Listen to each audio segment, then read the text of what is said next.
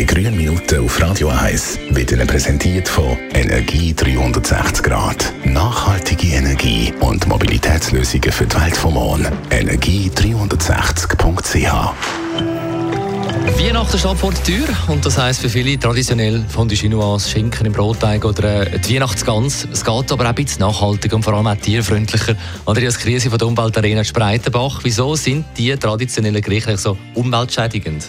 Wenn es um Nachhaltigkeit bei der Ernährung geht, verhalten wir uns in der Schweiz oft schlecht. Um sich nachhaltig zu ernähren, sind zwei Punkte besonders wichtig.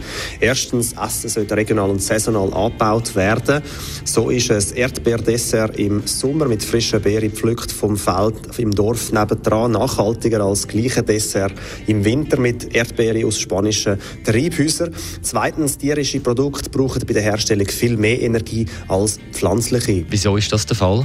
Um Milch, Eier und Fleisch zu produzieren, wird das Tier Futter, oft Kraftfutter wie Mais oder Soja, verfüttert. 1,6 Millionen Tonnen werden dafür im Ausland produziert und dann in die Schweiz importiert.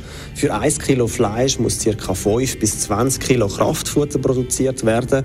Und für das wird ein großer Teil von der Energie für die Futtermittelproduktion investiert. Das geht in dem Sinn verloren. Würde man die Energie, also die Nahrungsmittel, direkt den Menschen anstelle der Tiere geben, hätten wir unsere Umwelt Umwelt stark entlastet. Wie kann ich das aufs nächste Weihnachtsessen übertragen?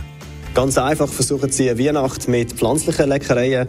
Da ein Vorschlag als Vorspeise Kürbis-Rüebli-Suppe mit Haferrahm. Nachher ein Rande Rotkabissalat.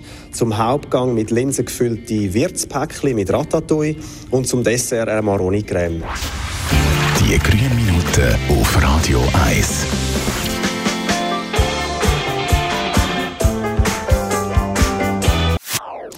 Das ist ein Radio 1 Podcast. Mehr Informationen auf radio1.ch.